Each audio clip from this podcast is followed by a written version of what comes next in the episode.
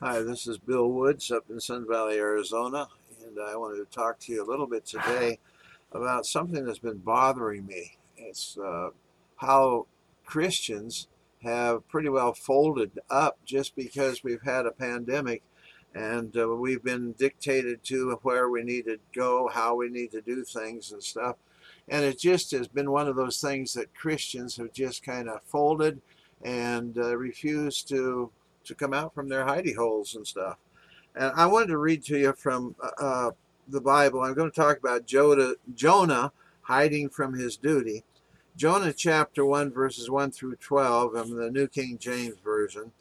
Now the word of the Lord came to Jonah, the son of Amittai, saying, Arise, go to Nineveh, that great city, and cry out against it, for their wickedness has come up before me.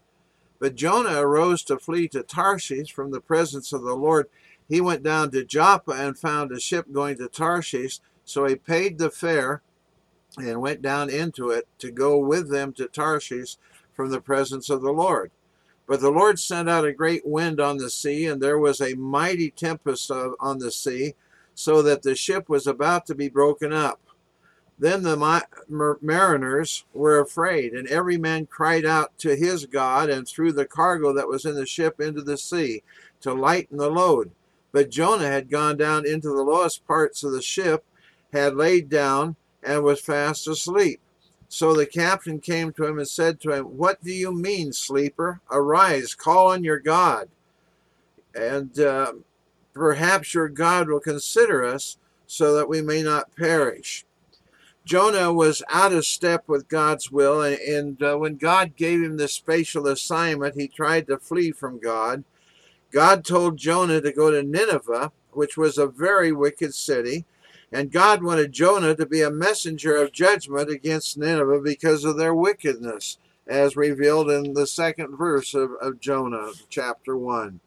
Jonah didn't want to go because he knew God would forgive Nineveh if they repented. He didn't want those wicked people to have God's merciful grace. Nineveh was guilty of many of the sins America is guilty of today. God wanted to forgive them if they repented, and He will do the same thing for America today. Because Jonah didn't want God to forgive these wicked people, he fled the other way toward Tarshish, trying to outrun God. And for your information, you can't outrun or run away from God because God's everywhere and God knows exactly what you're doing. Jonah went to Joppa and boarded a ship towards Tarshish. He was 180 degrees the wrong way. He boarded the ship and bedded down in the hold of the ship and fell into a deep sleep. Jonah was oblivious to the turmoil happening on the deck above where he was sleeping. God created a great windstorm on the sea, and what a mighty tempest it was. The ship was violently tossed about on the waves like a little toy and nearly broke apart. All the seasoned veterans on the, sheep, on the ship panicked because of the severity of this storm, while Jonah barricaded himself in the ship's hold asleep. This wasn't a novice crew. They'd weathered many storms before, but never in a storm just like this. They knew somebody was out of step with his God, and this was judgment falling upon them. They finally found out it was Jonah who was being disappointed or disobedient, I mean, to the, the true God. Jonah's rebellion against God had put these sailors in jeopardy. Now listen, don't ever think your choices and actions don't impact others around you. They do. I've heard a lot of people say, well, you know, my sins doesn't bother anybody else. Well, they do. They, they impact everybody around you. There are sins of commission where we knowingly commit sin, like Jonah was doing by running from God, disobeying God. There are also sins of omission when we knowingly fail to do what God expects us to do, like Jonah now hiding behind, below the deck where the, when the crew needed him so desperately. You know, we are accountable for both sins and will face God's judgment if we continue in either one. Jonah knew he was committing sin when he chose to run from God. He was committing the sin of omission when he hid in the ship and didn't help the crew in their time of need. Many Christians are committing the sin of omission right now during this COVID 19 pandemic. They barricaded themselves away from families, friends, and neighbors. The truth is, they're needed to help and encourage those who don't know the Lord and need to find Him before Jesus comes back. But they're saying, But I'm afraid I'll catch the virus. You know, fear doesn't come from God. Christians shouldn't live in fear. In fact, 80 times in the Bible, God commands us to fear not. He knows Satan uses fear to defeat Christians. I believe God protects us when we're willing to trust Him. In fact, uh, one of the things I've stood on recently is Psalm 91. He who dwells in the secret place of the Most High shall abide under the shadow of the Almighty. I will say of the Lord, He is my refuge and my fortress, my God, in Him I will trust. Surely He shall deliver you from the snare of the fowler and from the perilous pestilence. We'll talk about that word in a minute. He shall cover you with His feathers, and under His wings you shall take refuge. His truth shall be your shield and buckler. You shall not be afraid of the terror by night, nor the arrow that flies by day, nor of the pestilence that walks in darkness, nor of the destruction that lays waste at noonday. A thousand may fall at your side, and ten thousand at your right hand, but it shall, not come near you. Only with your eyes shall you look and see the reward of the wicked because you have made the Lord, who is my refuge, even the Most High, your dwelling place. No evil shall befall you, nor shall any plague come near your dwelling. For he shall give his angels charge over you to keep you in your all your ways. In their hands they shall bear you up, lest you dash your foot against a stone. You shall tread upon the lion and the cobra, the young lion and the serpent you shall trample underfoot because he has set his love upon me, therefore I will deliver him. I will set him on high because he has known my name. He shall call upon me, and I will answer him. I will be with him in trouble. I will deliver him and honor him. Honor him with long life. I will satisfy him and show him my salvation. Now, in verse 3 and 6, it says, God will deliver us from pestilence. Pestilence is defined as a fatal epidemic disease. God protects Christians from such things when Christians honor Him and trust Him. You don't need to live in terror. Truth is, even if you do get the disease and die, you just go to heaven. That should be your primary goal in life anyway. I believe God protects his people, and his people need to be out in public as a testimony to God's power. We can't glorify God and win souls to Him if we're locked away living in fear. We've been shut down too long. Think how pleased Satan is to keep uh, us away from church and from fellowshipping with other Christians. And I want to warn you, time is running out. If we're if we're reading prophetic warnings correctly, Jesus will be soon coming for his church in the rapture. There's signs of Christ coming. They're all around us. And, you know, we've seen the, the hurricanes, we've seen the fires, we've seen the earthquakes, we've seen all these things that on the physical earth that Jesus talked about. And now another thing we're seeing is the peace treaty just signed between Israel and the United Arab, Arab Emirates that should bring the Antichrist into the picture soon. The Great Reset that I talked about last time is on the horizon. It's supposed to occur January 2021. The plan of that is to do away with cash and go to digital currency using a chip to record our buying and selling and records our travel, records the food we eat, everything we take for granted that we buy. And like I said, because the fact that chips in a card right now makes it, uh, you know, a little dangerous. You lose your card, and so it'd be easier if it was uh, embedded in your flesh. And this chip will be controlled so that if a person fails to cooperate with Big Brother, their commerce will be their their com- commerce, their buying and selling will be cut off. It sounds suspicious, but remember, God's in control, and nothing is going to happen that God will not permit. Think how pleased Satan is if he can keep us pinned in our homes, isolated from people that need God, and keep the message of salvation to ourselves. Our friends, neighbors, kids, grandkids, and great grandkids need to know God is still on the throne and won't be subdued by the devil. Right now, it must seem to most people that Satan is more powerful than God and Satan is in charge. And that is not so. Satan is not more powerful than God. God is so powerful that Satan can't even compare. I haven't let Satan control my actions. I want to be out where God can use me. I don't want to be locked in the isolation of my home.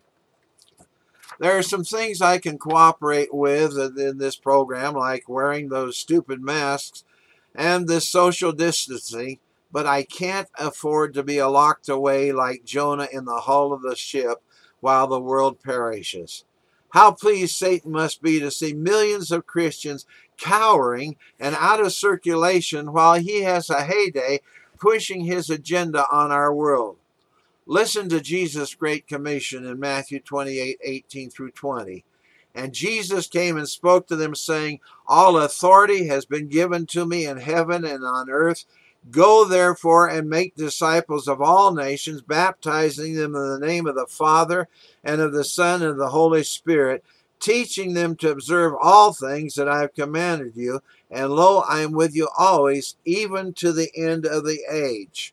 I'm having a hard time finding where Jesus said, barricade yourselves away from people and hide out until I come to rescue you. I was thinking about the story of David and Goliath. Remember, Goliath would come down and he would throw his challenge, and Saul and all the army would go run and hide in their tents and probably under their beds and stuff and, and quiver and be frightened to death. And finally, little David showed up on the scene and he saw Goliath. Now, this has been going on for about a month he saw Goliath strutting around down there and he said, Why doesn't somebody go down and take care of this, this man in the name of the Lord? And everybody said, Well, David, we, we're you're so frightened we can't. And you know the story. David went down with his sling and five stones and uh, defeated Goliath in the name of God. Now, I want you to think about it. If David had hidden like the rest of the people did and not taken a stand, Goliath would have been able to tromp all over the Israelites, and the history of the Bible would have been changed drastically. You know, Jesus told several parables pointing to the fact that we are to be watching for him and occupying until he comes. One such parable is in Luke chapter 19, 11 through 26. Now, as they heard these things, he spoke another parable because he was near Jerusalem and because they thought the kingdom of God would appear immediately. Therefore, he said, a certain nobleman went into a far country to receive for himself a kingdom and to return. So he called ten of his servants and delivered to them ten minas and said to them, Do business till I come. But his citizens hated him and sent a delegation after him, saying, We will not have this man to reign over us. And so it was that when he returned, having received the kingdom, he then commanded these servants to whom he had given the money to be called to him, uh, that he might know how much every man had gained by trading. Then came the first, saying, Master, your mina has earned ten minas. And he said to him, Well done, good servant, because you were faithful in a very little, have authority over ten cities. And the second came, saying, Master, your mina has earned five minas. Likewise, he said to him, You also uh, be over five cities. Then another came, saying, Master, here is your mina, which I have kept put away in a handkerchief. For I feared you because you are an austere man. You collect what you did not deposit and reap what you did not sow. And he said to him, Out of your own mouth I will judge you, you wicked servant. You knew that I was an austere man, collecting what I did not deposit, reaping where I did not sow. Why then did you not put my money in the bank that it, at my coming I might have collected it with interest? And he said to those who stood by, Take the mina from him and give it to him who has ten minas. But they said to him, Master, he has ten minas. Eh, for I send you that to everyone who has will be given, and from him who does not have even what he has will be taken away from him. You know, that 13th verse says, Do business until I come. The King James Version says, Occupy until I come. This man was pretty tough on the guy who wasted his opportunities and, and had nothing to show for the master's investment. Another parable tells of ten bridesmaids waiting for the groom to come so they could proceed to the wedding. Uh, and he was late. These wise bridesmaids had made preparation just in case. Five were foolish and neglected to be prepared. Christ's warning was to be watching and be ready. The foolish ones had to go and, and find oil for their lamps. When they came back, the door was locked. They knocked on the door. They banged on the door. They said, Let us in. We're part of the party. And the only thing they heard is, Depart. We don't know who you are. Now, listen, I think these are warnings for people living in this day and age, too. And I will tell you, don't drop out of the scene by hiding because that won't bring sinners to repentance. Use this opportunity while so many are troubled with what's happening in our world. Use it to continue to bring in the harvest. People are more apt to listen to the Christian's testimony today when they look around and see what's happening, and we can share scripture with them, showing them that God is still in control. Jonah wanted to hide from his responsibility.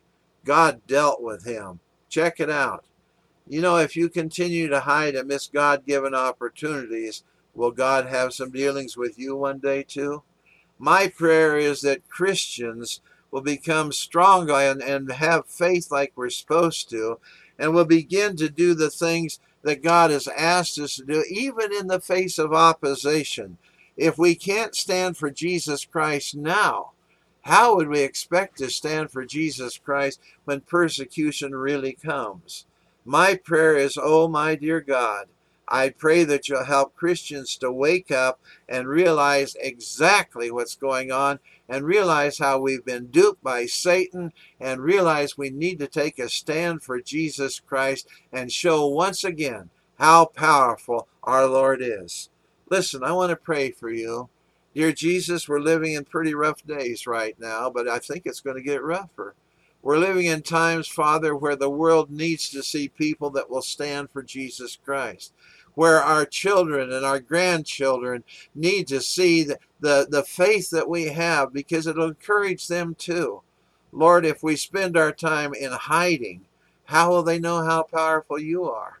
And how will they know what to, how to designate the influence of the world from the power of God. Dear Jesus, please, I pray that you'll help us to man up and become the servants you want us to be. And I'd pray, dear Jesus, that you'll use us for your purpose, that you've called us to be your witnesses, and we will not hide our lamps under the bushel, but Lord will bring them out so all can see. I pray for those who don't know you as their personal Savior today that they will find you and find the peace that only Jesus can give. That comes when we confess our sins to you, ask you to forgive us of our sins, and cleanse us from all unrighteousness, and then begin living a life fit to serve Jesus Christ. Thank you, Lord, because we do know you're in charge, and thank you, Lord, that no matter where this pandemic goes, we do have the prospects of a home with you in heaven. And I'd pray, Lord, that we would capitalize on that and allow you to have first place in our lives. We ask this in Jesus' name. Amen. Well, thank you for letting me spout off to you today about what I'm seeing happen in this world. Thank you because I, I hope that each one of you will take the challenge and say, as for me and my house, we're going to serve the Lord. We're not going to be hiding out in a cave someplace but we're going to come out and be very, very sure that people know that we serve God Almighty. If you want to get in touch with me, my name's Bill Woods. I live in Sun Valley, Arizona. That would be box number 4031, Sun Valley, Arizona, 86029. Or if you want to contact me by email, my, my email is lowercase r e v w m wwoods at gmail.com. I've had some say, well, you know, what if we want to help support what you're doing? Well, then I guess you would have to send a check to Bill Woods only at the bottom where it says designates what it's for, put Church of the Galilean, and uh, I, I will see to it that you get credit. We are registered with the federal government, with the IRS, and uh, when you do don't give a donation, it does uh, uh, give you credit at the end of the year as a donation to a, an organization that's doing what God wants them to do. God bless you. We'll talk to you later. Be praying for you. Bye bye.